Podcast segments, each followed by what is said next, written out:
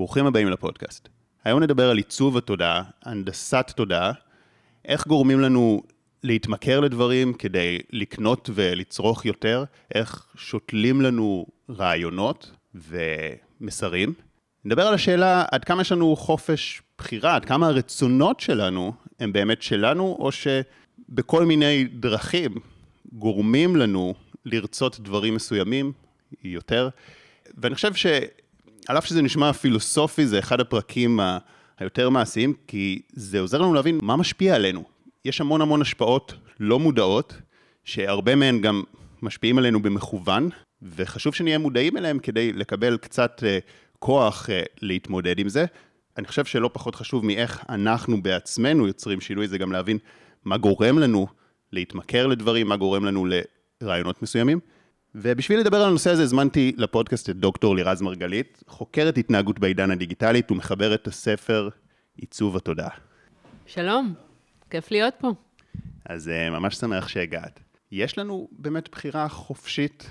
אז זאת שאלת מיליון הדולר, ולא רק שזאת שאלת מיליון הדולר, אנחנו עכשיו נמצאים בעיצומו של ויכוח בין שתי אסכולות שונות, בתחום של מדעי המוח, פסיכולוגיה ופילוסופיה, שכולם עוסקים בשאלה הזאת. עכשיו, אם יש דבר אחד שהוא מאוד מאוד ברור לכולם, שמידת השליטה בהחלטות ובהתנהגות שלנו מועטה עד אפסית. הוויכוח, האם היא מועטה או אפסית, זו הוויכוח. כלומר, יש כאלה חוקרים שאומרים, אין לנו שום שליטה בהחלטות, כל ההחלטות שלנו בעצם נעשה בצורה לא מודעת, ויש כאלה שאומרים שדווקא בהחלטות המאוד קריטיות, אז כן יש לנו שליטה. אבל איך הכל התחיל? איך בכלל אנחנו מבינים שאנחנו לא באמת שולטים מכלום, וכל מה שאנחנו מרגישים כשליטה, זאת רק אשליה. אני אומרת, זה הפייק ניוז הכי גדול שיש. עצם זה שאנחנו חושבים שאנחנו שולטים בהחלטות שלנו. לקחו נבדקים, ואמרו להם, תרימו או את יד ימין, או את יד שמאל שלכם.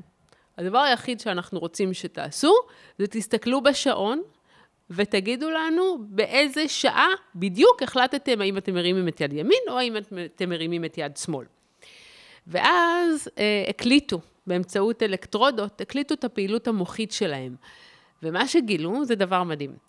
כמה מילי שניות לפני שאותו נבדק הרים את היד, כבר ראו פעילות מוחית באזור ששולט על הרמת היד, האזור המוטורי. הרי אנחנו בעצם, כל הפעילות המוטורית שלנו, התנועה שלנו נשלטת על ידי אזור במוח שנקרא הקורטקס המוטורי הראשוני. ויש שם ייצוג של כל אחד מהאיברים שלנו. הייצוג של היד התחיל בעצם לפעול, עוד לפני שבאופן מודע הנבדק הבין שהוא רוצה להרים את היד. כלומר, הגוף שלנו, בעצם יש לנו איזושהי מערכת שמחליטה את הדברים. אנחנו אחר כך מקבלים בצורה מודעת את ההחלטות שלה, ואנחנו מרגישים כאילו אנחנו החלטנו. אבל העובדה היא שכמה מילי שניות לפני שבאופן מודע החלטנו להרים את היד, האזור הזה כבר הראה פעילות. עכשיו, אם אנחנו היינו באמת שולטים, היה מקובל שהיינו חושבים בעצם להרים את היד, ואז היינו מרימים את היד. אבל לא, האזור של החשיבה הופעל רק אחר כך. קודם כל הופעל האזור המוטורי של היד. יש מחקרים שהנסיינים הצליחו לגרום לאנשים לקבל החלטות שהם הרגישו שההחלטות האלה הן רצוניות, בעוד שזה היה מתוכנן מראש. המון, יש אין ספור דוגמאות. אחת הדוגמאות שאני הכי אוהבת, נספר שתיים שאני אוהבת. אחת הדוגמאות אה, היפות, הן שלקחו נבדקים, והנסיין מגיע ופוגש את הנבדק ליד המעבדה שלו. עכשיו הנסיין מגיע למעבדה, מחזיק דפים ביד אחת, מחזיק כוס קפה חמה בתנאי אחד, וכוס קפה קרה אייס קפה בתנאי שני. עכשיו הוא בא לנבדק ואומר לו, אני צריך שתעזור לי רגע, תחזיק בבקשה את הכוס קפה בזמן שאני רוצה לפתוח את דלת המעבדה. הם נכנסים פנימה והנבדק מחזיק פעם אחת כוס קפה חמה ובתנאי אחר כוס קפה קרה. בפנים מחכה להם בן אדם שמעולם מעולם לא ראו. הנבדק מתבקש לעשות שתי משימות. המשימה הראשונה זה להעריך את הבן אדם, להגיד מה הוא חושב עליו, והמשימה השנייה להגיד אם הוא מוכן להשתתף איתו במשימה נוספת. מה שנמצא היה לא פחות ממדים. הם ראו שבכל פעם שהנבדק מחזיק כוס קפה חמה, הוא דרג את אותו בן אדם שלפניו כבן אדם חם, נעים, וככזה שהוא ירצה להיות איתו במשימה נוספת. אבל כשהם מחזיקו כוס קפה קרה, הם דרגו את הבן אדם כקר סנוב מתנשא, וכזה שהם לא ירצו להיות איתו במשימה נוספת, אני רק רוצה לציין, מדובר בדיוק על אותו בן אדם.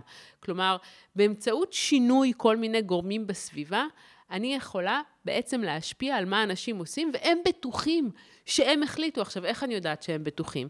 כי אחר כך אנחנו לוקחים את הנבדקים ושואלים אותם, תגיד, למה דירגת אותו? יכול להיות שיש קשר בין זה שהחזקת כוס קפה ובין הדירוג, הם אומרים לנו חד משמעית לא.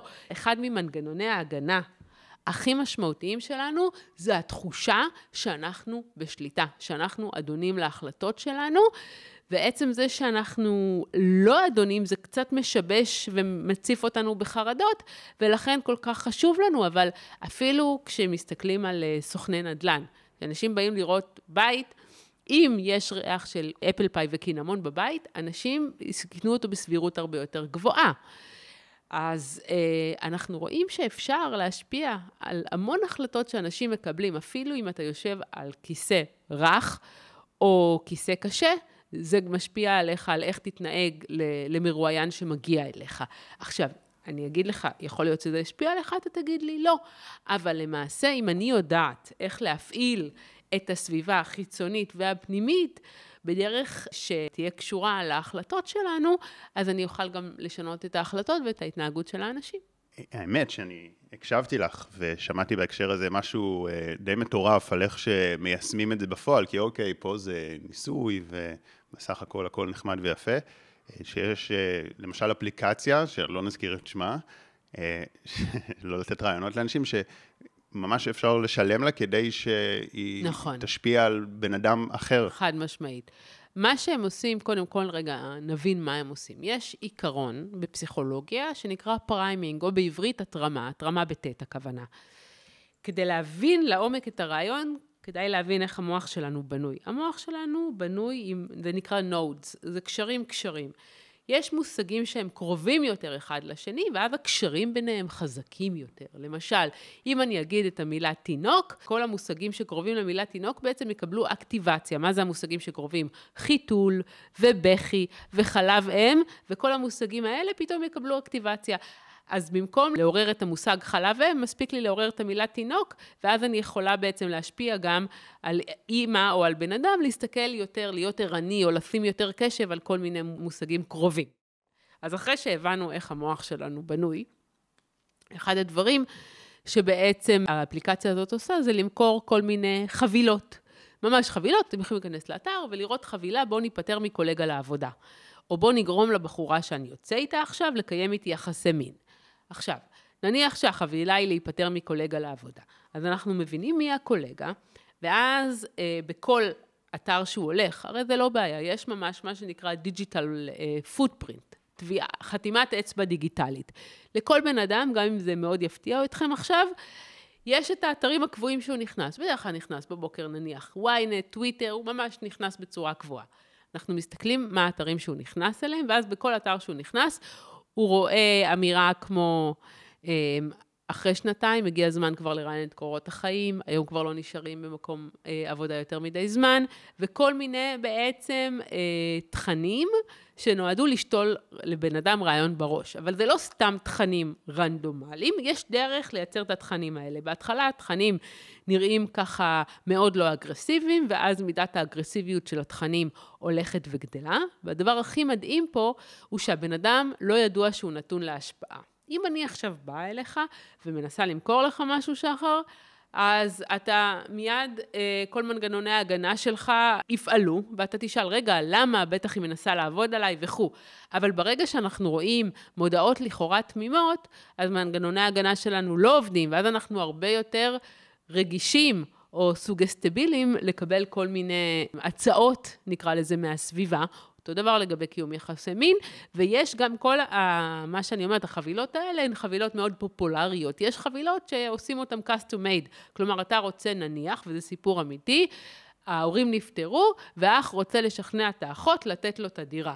אז כל מיני תכנים שהיא רואה אותם, וגורמים לה לחשוב שהיא בעצם, למשל, היום לא צריך נדל"ן, לא כדאי להשקיע בנדלן, זאת לא השקעה טובה, עדיף לא להתעסק עם זה, יש המון, כל מי שהשקיע בנדלן כרגע בעצם מתוסכל, כל מיני תכנים בסוג הזה שגורמים לה להבין שהיא לא באמת רוצה את הדירה. מה הכי פופולרי? לגרום לבחורה שעכשיו התחלתי לצאת איתה, לקיים איתי יחסי מין. זה פשוט מטורף שיש אפליקציות כאלה. כן. תגידי, גם פייסבוק מניח בצורה קצת אולי פחות אגרסיבית, אבל גם בעצם עושים את זה לכולנו, גם פשוט מעצם השוטטות בפייסבוק, אינסטגרם וכאלה? ברור. אם אנחנו ננסה להבין איך בנויים האלגוריתמים של פייסבוק, אז הם בדיוק בנויים על כל התכנים האלה. קודם כל, אחת ההטיות האנושיות הכי משמעותיות נקראת the confirmation bias, הטיית האישוש. מה זה אומר? זה אומר ש... אנחנו נולדים ויש לנו את מקבץ העמדות שלנו. מה מסתבר?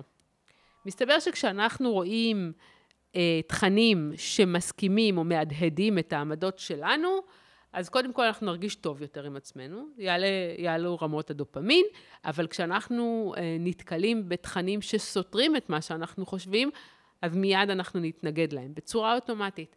עכשיו, פייסבוק יודעת את זה, ולכן דבר ראשון שהיא עושה, היא מהדהדת לנו את העמדות שלנו. כלומר, היא מבינה, היא לומדת אותנו, היא יודעת מה העמדות שלנו, ואז זה כמו שטיפת מוח אוטומטית, כי כל פעם שאני רואה עוד עמדה שלנו, הרי יש פה את העניין של הרפטטיביות, החזרתיות. ככל שאני אחזור יותר על אותו רעיון, ככה הסיכוי שאני אאמין בו הולך וגדל. איך אנחנו יודעים? לקחו נבדקים, ואמרו להם, תקשיבו, אנחנו אומרים לכם אה, כל מיני עובדות, תדעו מראש שכל מה שאנחנו אומרים לכם זה שקר מוחלט. כלומר, אמרו להם, זה שקר. ואז במשך עשרה ימים, כל יום חזרו על העובדה הזאת. אתה רואה שבתום העשרה ימים, למרות שהם ידעו שזה שקר, הם האמינו בדבר הזה. כלומר, ככה המוח שלנו עובד. ככל שאנחנו רואים את אותו תוכן, או כשיש חזרתיות על תוכן מסוים, ככה הסיכוי שנאמין בו הולך וגדל. אז קודם כל, האלגוריתם נוהג להראות לנו דעות שאנחנו אה, מסכימים איתם בכל מיני ורסיות שונות. דבר שני, אחד הדברים שאנחנו רואים בפייסבוק ובכלל ברשתות חברתיות, זה שהם פועלים על מנגנון הקשב שלנו. עכשיו, קרה משהו אה, למנגנון הקשב שלנו. מנגנון הקשב שלנו הולך והופך להיות גבוה יותר. למה הכוונה? דברים שפעם הצליחו לרגש אותנו, היום כבר לא מצליחים לרגש אותנו. אנחנו רואים את זה המון במחקרים על פורנו. גם כשאנחנו מסתכלים על אותו בן אדם, אותו משתמש של פורנו, אפשר לדרג את התכנים שהוא נחשף אליהם, מהלייט ביותר, עד ה... בוא נקרא לזה האגרסיבי ביותר. הדברים מאוד מאוד פרובוקטיביים. אז בהתחלה, כשאנשים רק מתחילים, להיחשף לפורנו, אז מספיק דברים מאוד קלים, מאוד לייט כדי לרגש אותם, אבל עם הזמן, מה שהצליח לרגש בעבר, כבר לא מצליח לרגש, ואז הם צריכים למעשה להיחשף לתכנים יותר ויותר פרובוקטיביים, כדי לגרום להם לריגוש, אבל זה מה שקורה לכולנו, כלומר, סף הקשב שלנו הולך ויורד, הצורך בריגוש, כדי לרגש אותנו, צריך הרבה יותר, והאלגוריתמים יודעים את זה. אז בעצם הם יציפו לנו פוסטים שהם כמה שיותר פרובוקטיביים. עכשיו, זה לא רק מבחינת התכנים, גם אם ניקח רשתות כמו אינסטגרם למשל, אז באינסטגרם זה אתר של תמונות. מה שהם רואים, שיש גם איזשהו מודל יופי, אידיאלי, שיש לו יותר סיכוי למשוך את הקשב שלנו. מה זה אומר? עשו ניסוי. מאוד יפה, זה דווקא לא ניסוי מבוקר במעבדה, אבל יש קומיקאית אמריקאית, שראתה תמונה של דוגמנית, דוגמנית של ויקטוריה סיקרטס, דוגמנית שלבשה איזשהו בגד ים, חושפני, דוגמנית מהממת כמובן, עם מידות גוף נכונות, ושמה את התמונה והתחילה לקבל לייקים, והתמונה הייתה מאוד חושפנית. אותה קומיקאית, לא היו לה אותן מידות גוף של הדוגמנית, היא הצטלמה בדיוק, אבל שחר בדיוק באותה תנוחה, עם אותו חיוך, עם אותו בגד ים, ותוך שמונה שעות הורידו לה את התמונה באינסטגרם, וכתבו, זה לא אה, תואם לנהלים שלנו. עכשיו, זה לא שיש שם בן אדם שהולך ומסנן את כל התכנים, האלגוריתם יודע שמה זה פרובוקטיבי. פרובוקטיבי זה לא חשוף בהכרח. זה שמישהי שהיא לא במידות הנכונות, לובשת חשוף, אז זה כבר לא מתאים להם. כלומר, האלגוריתם בנוי בדיוק לעדפות שלנו, של התכנים, של הלוק הנכון מבחינתנו, וגם יותר מזה, הוא הולך ומקצין את התכנים. כלומר, עשינו ניסוי, גם באינסטגרם, ופתחנו פרופיל פיקטיבי, ובפרופיל הפיקטיבי היא ביקשה מידע על תזונה. היא עשתה מילות חיפוש של תזונה, ותוך עשרים וארבע שעות, לא רק שהיא לא רק קיבלה אה, כל מיני תכנים על תזונה ועל דיאטות, היא קיבלה תכנים על אה, כדורים להרזיה, על איך להקיא, על פרו-אנה, שזה איך להיות אנורקסית, וזה לא סתם איך להקיא, זה איך להקיא בלי שההורים שלך ידעו, איך לא לאכול בלי שכולם ידעו, כלומר, התכנים הולכים ומקצינים, ואין יותר עיצוב תודעה מזה. דיברת על איזושהי הטיה פסיכולוגית, שגם אם אומרים לנו הדבר הזה הוא שקר, אבל משמיעים לנו כן. אותו הרבה פעמים, אז זה הופך להיות אמת. מה ששמתי לב גם עם מאזינים של פודקאסט, לדוגמה, נגיד עכשיו את דיברת על כל מיני דברים מאוד שנויים במחלוקת. אני יודע שאת לא, את לא מקדמת אותם. את לא אוהבת את ההקצנה הזאת. ברור. זאת אומרת, את, את אפילו אומרת את, את אומרת את זה כביקורת. אבל עדיין עצם זה שאנשים שומעים אותך מדברת על זה, לא הרוב, אבל הרבה, אה, יקשרו, כי אני פשוט מכיר את זה, אני פשוט מכיר את זה כבר, אה, כאילו מפודקאסט, שכל מיני אנשים מדברים כאילו בצורה חופשית על כל מיני תהליכים לא טובים שקורים, ואז אומרים, איך הם תומכים בתהליכים כאלה, כי אנשים כבר אוטומטית אה, מקשרים. עכשיו יכולתי להגיד את זה, אבל אני פשוט יודע גם שאם אני לא אומר את זה, אז יש אנשים שאוטומטית אומרים, למה היא כאילו תומכת בדברים האלה, ואין את החשיבה פה. אז האם בעצם ההקצנה הזאת גם יוצרת הקצנה בשיח? את חושבת, כי מדברים על זה שהשיח היום מאוד הוקצן, חד משמעית. אלימות. כן חשוב לי רגע לציין עוד נקודה, שהיא לא פחות קריטית, בכל מה ששאלת לגבי פייק ניוז ולגבי האלגוריתמים. דיברנו על זה, אתה דיברת על זה עכשיו, שבעצם כשאנחנו חוזרים על אותו מידע, גם אם הוא שקרי, אנחנו מתחילים לתפוס אותו כנכון. אבל זה לא הטעיה היחידה שקשורה למוח שלנו.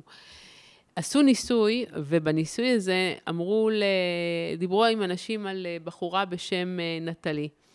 ואמרו שהבחורה הזאת, נטלי, היא אחות, והיא השתמשה, היא עבדה בבית חולים, ואז היא גנבה תרופות, ובתרופות האלה היא השתמשה בכסף, היא מכרה את התרופות, והיא השתמשה בכסף כדי לקנות לעצמה בגדים.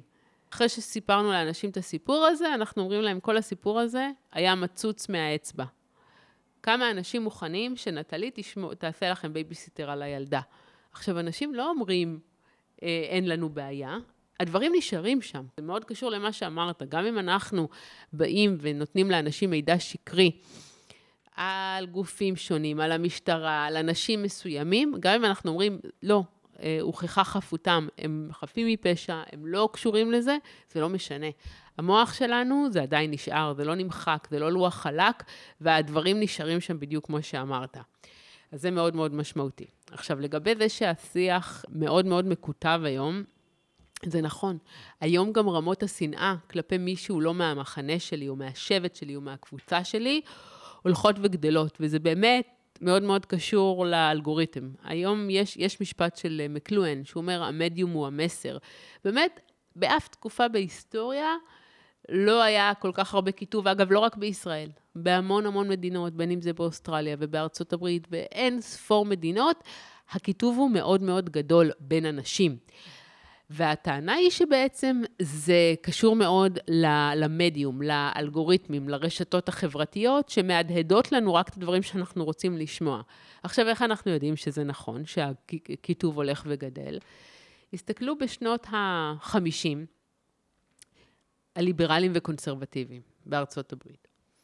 וכמובן שנגיד, אם אנחנו לוקחים אנשים שהם קונסרבטיביים, הקונסרבטיביים בעצם יש כל מיני עמדות שהולכות ביחד, כמו התנגדות להפלות, כמו שמרנות, כמו כניסה של מהגרים, כל מיני עמדות. והציגו את העמדות האלה לאנשים שתהיגו את עצמם כליברלים.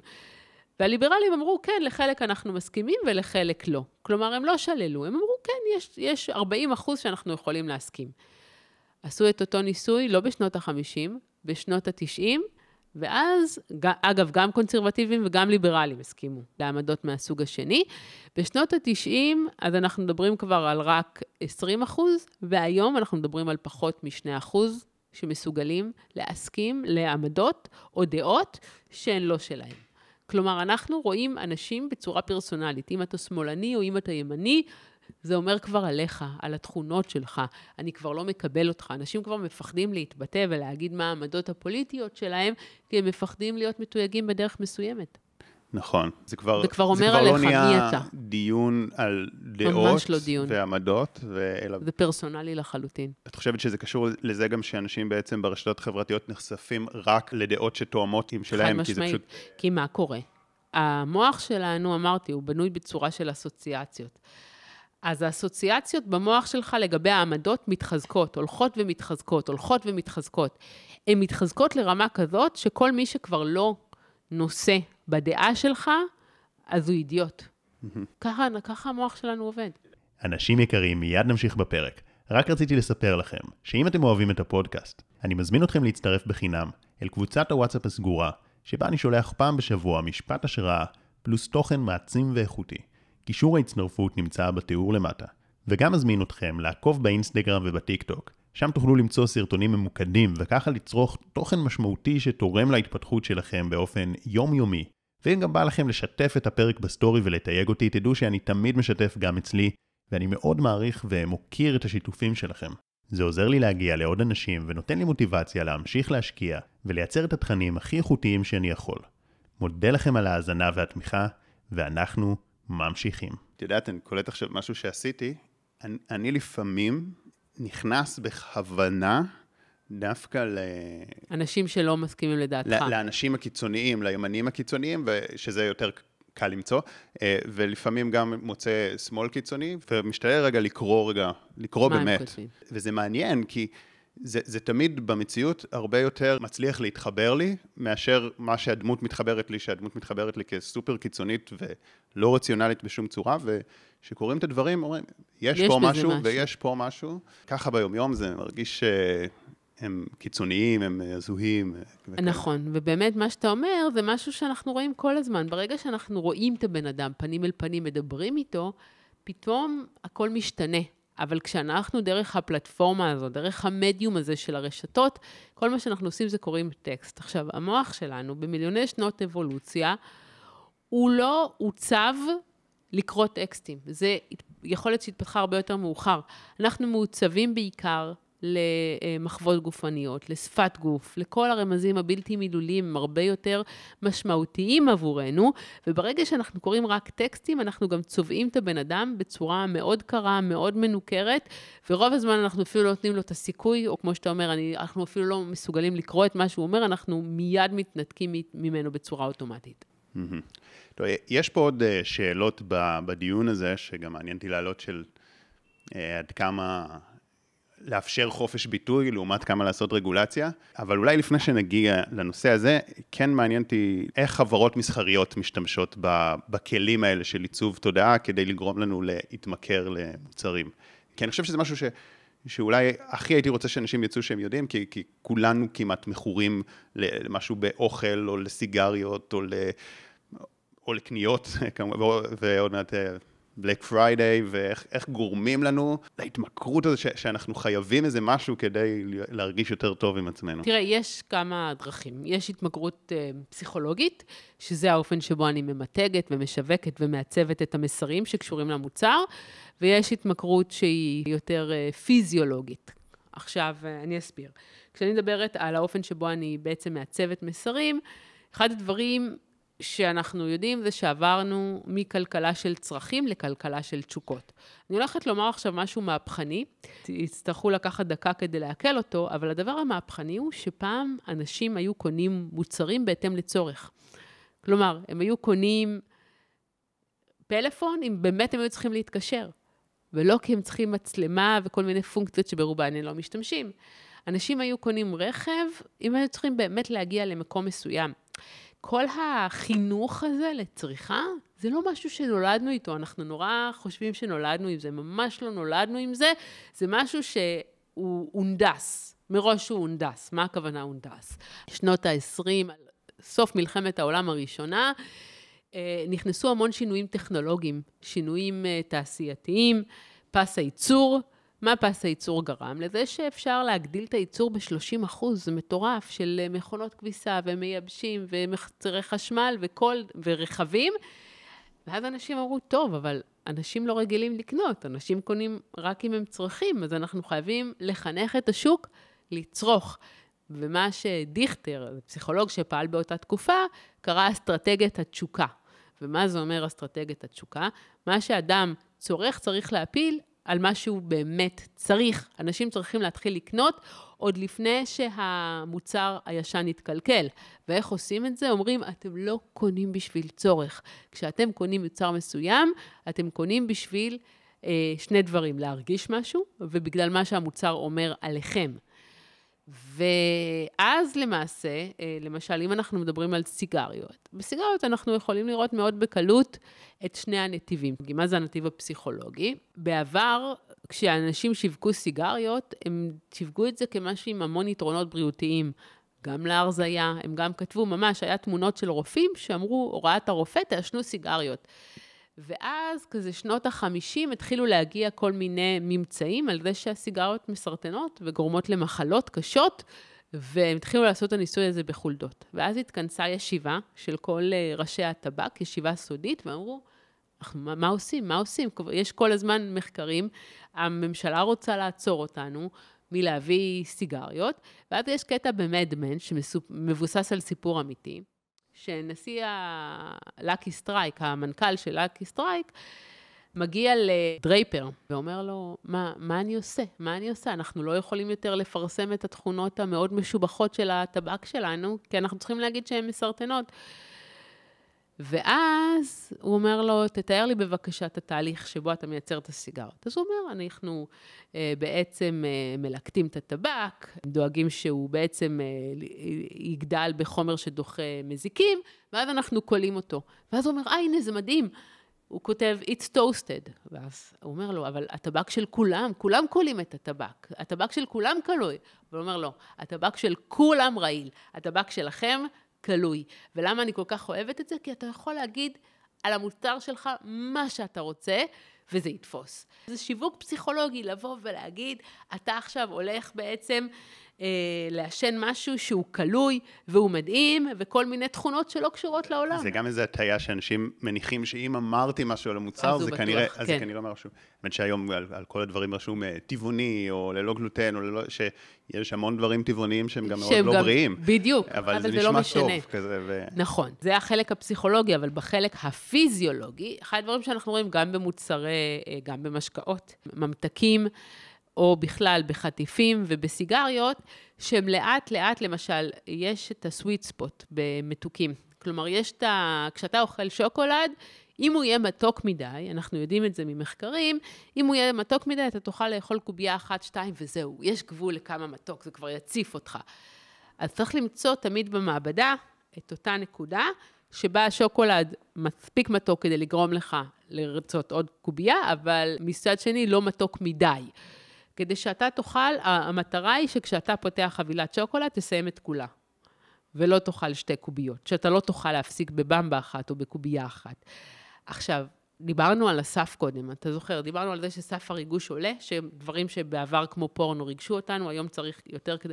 אותו דבר גם בטעם שלנו. גם הסף בטעם, במתוק ובמלוח עולה.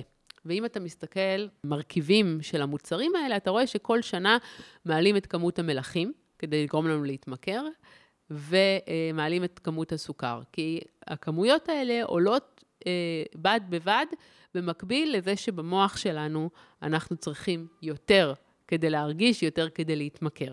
אז זאת ההתמכרות הפיזיולוגית, אגב, גם בסיגריות, החומרים בעצם הממכרים, הולכים וגדלים, דוחפים שם המון המון רעלים, אבל הרעלים האלה הם דואגים לייצר אותם בצורה שהיא ממכרת, שזה מה שיגרום לנו לרצות לעשן עוד ועוד ועוד ועוד.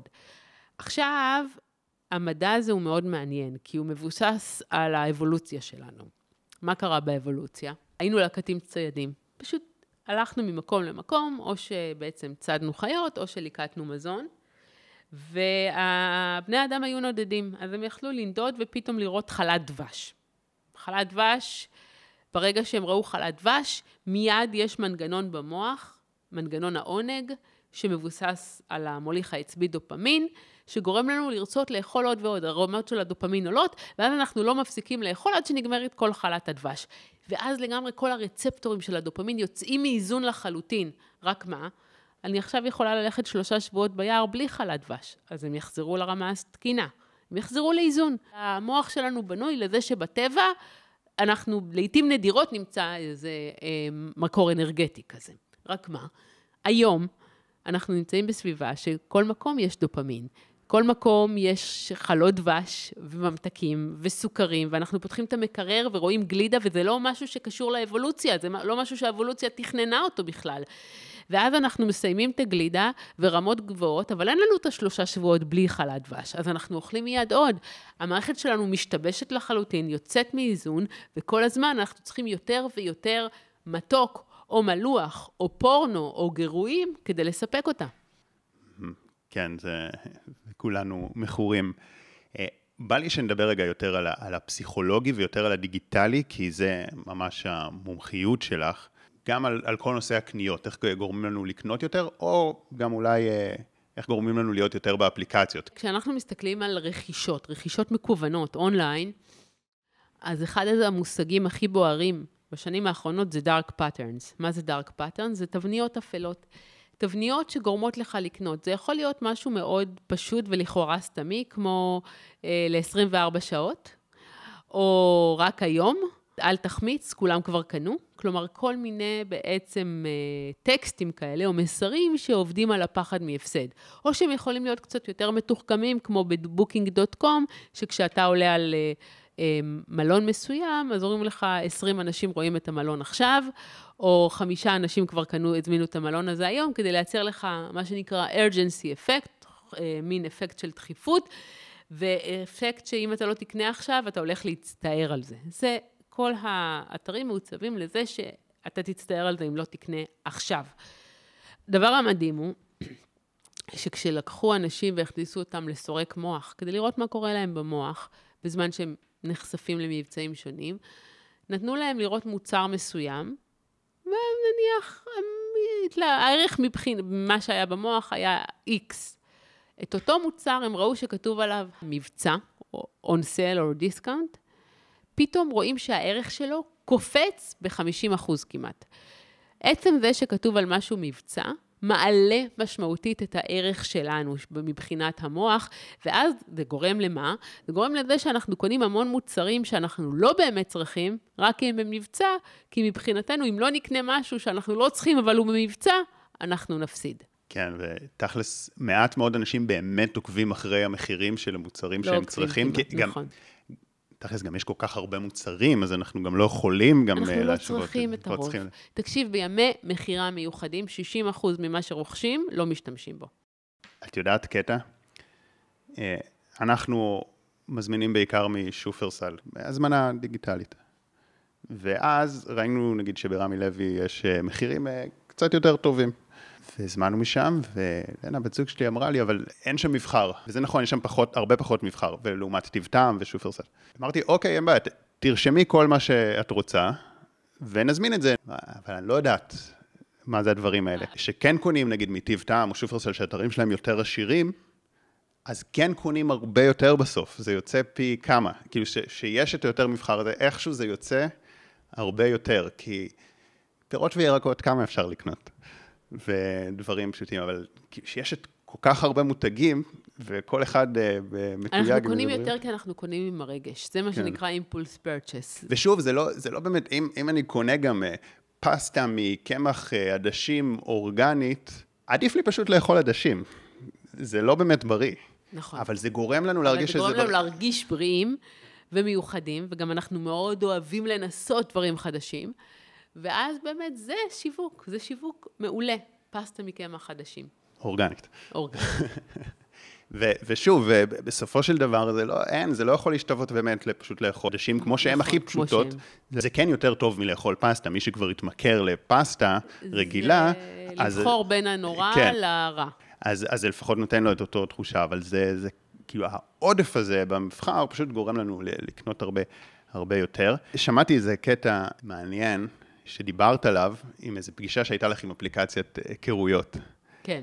ואני חושב שזה מייצג באופן כללי גם הרבה אפליקציות, פשוט זה נושא כל כך רגיש בחיים שלנו, של מציאת אהבה, שכל כך משמעותי, וגם שם מה הם עושים לנו. אז אני אשמח ש... שתיגעי ב... בסיפור הזה. אז יצא לי לעבוד עם אחת מאפליקציות ההיכרויות, לא נזכיר את שמה. מה זה יצא לי לעבוד? קיבלתי מהם איזשהו מייל, כתבו לי שהם מאוד ישמחו לשתף איתי פעולה, והם מזמינים אותי לפגישה על חשבונם בסיאטל. כמובן, הם קנו לי כרטיס טיסה ומלון, ואני מגיעה לפגישה, והפגישה הייתה קומה עשרים וארבע שם, לדעתי, באחד המגדלים הגבוהים, ואני נכנסת, ויש שם שלושה אנשים, ה-וי פי פרודקט, הביזדב, ועוד איזה בחור, ואז אני אמרתי, אני לא אגיע סתם לפגישה, מה שאני הולכת לעשות זה, אני הולכת בעצם לקחת את כל המחקרים שנעשו עד היום, על איך אפשר לייצר מאצ'ים בין אנשים, באמצעות העקבות הדיגיטליים. כלומר, אם אני עכשיו מסתכלת על הפרופיל בפייסבוק של מישהו שהוא פעיל, גם אם הוא פחות פעיל, אני יכולה פחות או יותר לדעת מהם תכונות האישיות שלו. מתוך כמה פעמים הוא החליף תמונה, ואיך הוא מתבטא, וכמה חברים יש לו, ואיך הוא מציג את עצמו, ואיזה פוסטים הוא מעלה או לא מעלה. כלומר, אני יכולה לקבל מושג די ברור על תכונות האישיות שלו. אז אמרתי, היום אנחנו יודעים שאפשר להתאים בין אנשים באמצעות תכונות האישיות, וזה מה שהבאתי לפגישה. הכנתי מצגת ועבדתי עליה, נתתי למעצבת, ומאוד התרגשתי, ואני מתחילה להציג. שקופית ראשונה, אין יותר מדי התלהבות בקהל, ואני לא כל כך רגילה לזה, אני צריכה את הפידבק, ו- ואני ממשיכה, ואז בשקופית השנייה, אחד מהם, זה הביזדב לדעתי, הוא בא ואומר לי, לירז, אה, זה ממש מעניין, אבל זה לא בדיוק מה שהתכוונו. בדיעבד, to make a long story short, מסתבר שמה שמעניין אותם זה לא, לא המאצ'ים. המאצ'ים פחות מעניינים את אפליקציות ההיכרויות. מה שמעניין אותם זה להשאיר אנשים באפליקציה. ואיך הם משאירים אנשים באפליקציה? הם גורמים לזה שהחיפוש, הסיק, הצורך להכיר מישהו יהיה הרבה יותר גבוה מהצורך למצוא מישהו. ובעצם הם עושים את זה כי הם נותנים המון המון אפשרויות. יש סוג של אשליה של אינסוף. והאשליה של האינסוף גורמת לזה ש... הם גורמים לאנשים להיות כמו מוצרים. אם אני קונה באמזון משהו והוא לא טוב, מה הבעיה? אני מחליף. ואז אנחנו עם היד קלה על ההדק. אנחנו מחליפים הרבה יותר בקלות בני זוג. אנחנו לא נותנים הזדמנות. אנשים מספרים לי שהם ממקבלים. אנשים מספרים לי שהם יוצאים לדייט אחד, ותוך כדי הם מקבלים עוד הודעה באפליקציה ממישהו אחר. ולמעשה האפליקציות בנויות על התשוקה. על ה... זה ממש כמו קזינו, אנחנו עושים סווייפ ימינה או שמאלה, לא יודעים מי יבוא ופתאום בא המאץ', ואנחנו גם לא יודעים מתי יבוא המאץ'. אז המקום הזה של ההפתעה מעלה לנו משמעותית את רמות הדופמין, ואנחנו מאוד אוהבים להישאר בתשוקה הזאת. כן, זה כאילו ידוע שהאפליקציות האלה הן לא לטובתנו, אבל לשמוע את זה ממקום כל כך ראשוני וכל כך גם מובהק, כאילו בלי להתייפייף, בלי להגיד דברים, להגיד את זה באופן חד משמעי, זה כן נותן קצת איזה, איזה סתירה לאיך, איך הם באמת אה, מכניסים לנו את, ה, את הפחד הזה כל הזמן לפספס, ושאולי יהיה כן. זה משהו יותר טוב. ואמרת מקבולים, ואני גם כזה, לא ברמה מחקרית, אבל יוצא לי כזה לדבר אנשים, ל, לראיין אנשים, לשאול אותם, לה, אוהב להבין איך הדברים האלה עובדים, ו, ואנשים באמת אומרים לי, מסבירים לי למה הם מקבלים. זאת אומרת, כדי לא לפספס, או, או גם כדי לא להיקשר יותר מדי, אבל זה כבר כאילו ככה דיון אחר. כי, כי אם, אם, אם אני רק עם מישהו אחד, אז אני יותר מדי נקשרת, ואני אומר, אוקיי, אבל זה מה שאת רוצה, לא, את רוצה נכון. להתאהב, את רוצה להרגיש, אז מה הבעיה שאת יותר מדי נקשרת, זה דבר טוב. ואנשים חושבים שככה הם, הם באמת מגדילים לעצמם את הסיכוי למצוא זוגיות, למרות שאם הם מקבילים, אין שום סיכוי למצוא זוגיות, בדיוק. כי אנחנו לא, לא נקשרים, אנחנו לא... מה מסתבר? נכון. בדיוק עשיתי על זה שישה פרקים בסקרינס, רק על זה, רק על איך, איך למצוא אהבה בעידן הדיגיטלי. ומה שמסתבר זה שאנשים, כשהם ממקבלים, הסיכוי שלהם ליצור, לייצר קשר משמעותי עם אחד מבני הזוג מראש יורד. כי אנחנו לא מסוגלים להיות בסוג של פיצול קשב כזה, לשני אנשים. מאוד קשה להתאהב ככה. כדי להתאהב אנחנו צריכים לתת מעצמנו. תסתכלו על זה, יש כמה דברים שקשורים לא, לאופן שבו אנחנו מתאהבים, שזה מגע פיזי, זה תחושת אמפתיה וקרבה, ומשיכה ראשונית. ותחושת אמפתיה וקרבה צריכה אינטימיות, ואינטימיות לא יכולה להיווצר כשאנחנו ממקבלים. כן, ש... ושוב, אני מחזיר את זה לאיך איך האפליקציות האלה, כביכול לטובתנו, אבל לא כל כך לטובתנו, בעיקר לטובתם, ב, וזה בהרבה מקומות ככה. אז התחלנו ודיברנו על האופן שבו אין לנו בחירה כמו שאנחנו חושבים, ויש המון השפעות שמשפיעות עלינו בלי שאנחנו מודעים אליהם, ראינו שהרבה מהאפליקציות האלה הם לא לטובתנו, והרבה ממי שמעביר מסרים לא לטובתנו, אלא לטובת הכיס שלהם. האם יש משהו שאנחנו יכולים לעשות כדי יותר לשמור על עצמנו, על התודעה שלנו, כדי אולי גם להיות קצת פחות מכורים לדברים, ובכללי לשמור על התודעה שלנו, לא רק בהקשר אפילו של קניות ו... תראה, הייתי רוצה לדבר בכנות, והייתי רוצה להגיד שמודעות היא מספיקה, אבל היא לא מספיקה. אני יכולה להגיד לך על עצמי באופן אישי, אני לא רק מודעת להכל, אני עובדת עם חברות, אני עובדת עם אפליקציות, אני יודעת מה עושים מאחורי הקלעים, ועדיין זה עובד עליי, גם אם זה בקניות, וגם אם זה, אתה יודע, אנשים נכנסים לחמש דקות לפייסבוק, ופתאום אחרי שעתיים לא מבינים לאן הלך הזמן. ופייסבוק מעוצב לזה. בכלל, כל הרשתות החברתיות מעוצבות למשוך את הקשב שלנו. למעשה, מה שקורה פה זה כלכלת קשב. המודל העסקי זה קשב. כי מה קורה עם הקשב? הרי פייסבוק ואינסטגרם וטוויטר וטיק טוק, זה בחינם. אנחנו לא משלמים על השימוש. הכלל הוא מאוד פשוט. אם אנחנו לא מבינים מה המוצר, הרי מה המוצר שפייסבוק או טיק טוק מוכרים, אם אנחנו לא מבינים מה המוצר, אנחנו המוצר. אז בעצם זה שאנחנו המוצר, מה זה אומר? זה אומר שהם מושכים אותנו עם כל מיני תכנים, עם אלגוריתמים שיודעים לספק לנו את התכנים הכי פרובוקטיביים שיכולים להיות, והם מוכרים בהמון כסף את האייבול שלנו, את תשומת הלב שלנו למשווקים.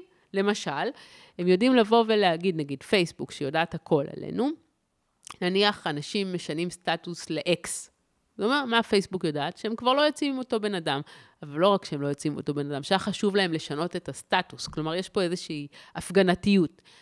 ואז, אם אני שיניתי את הסטטוס לאקס, נניח, וב-אחת עשרה בלילה אני מסתכלת על התמונות של האקס, פייסבוק גם יודעת שאני בתקופה מאוד רגישה עכשיו. היא מבינה את זה. היא כבר ראתה המון התנהגויות של אנשים, ואז היא יודעת שזה בדיוק הזמן להציע לי את הג'ינס שראיתי אתמול באמזון, כי היא שיתפה מידע עם אמזון, ואז הם יודעים בדיוק שזה הנקודה, הסוויט ספוט, להראות לי בדיוק את המכנס הזה, בצורה הכי אפקטיבית שאני אקנה אותו. אז זה מה שהם עושים. עצם זה שאנחנו רק מדברים ליד הפלאפון, גם אם הוא סגור, ועדיין מקליטים אותנו, וזה נכון. אז אין, אין הרבה דברים שאפשר לעשות כנגד זה, אנחנו יכולים רגע להיות מודעים לכל המניפולציות, ואז אנחנו אומרים את הדבר הבא, זאת העצה שלי.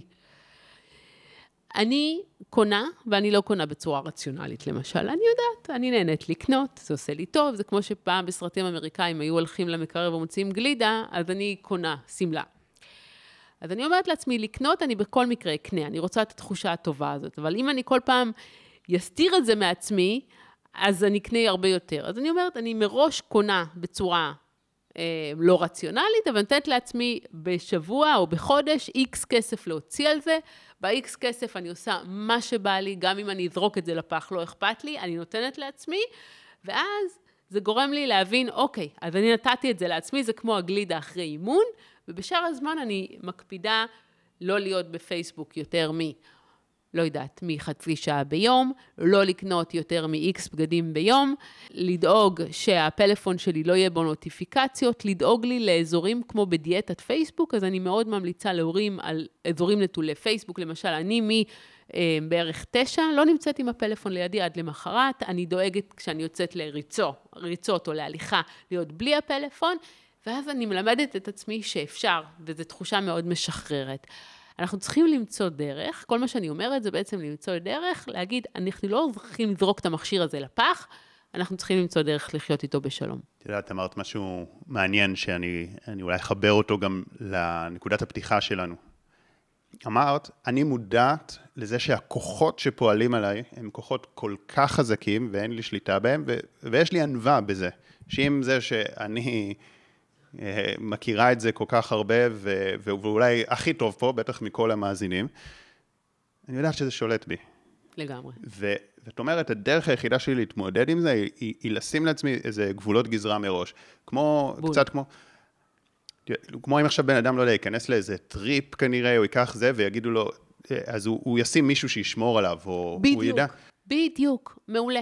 וזה המלצה. ואת אומרת, המלצה. אני מבינה ש, שלמרות שאני מרגישה במודעות, אני בעצם כמו על הסמים הכי מטורפים. סמים בטריפ, אני בטריפ, לגמרי. אין לי באמת שליטה, אני לא באמת במודעות שאני חושב, את שמה לעצמך מראש איזושהי מסגרת, ופתחתי עם השאלה, האם יש לנו בחירה?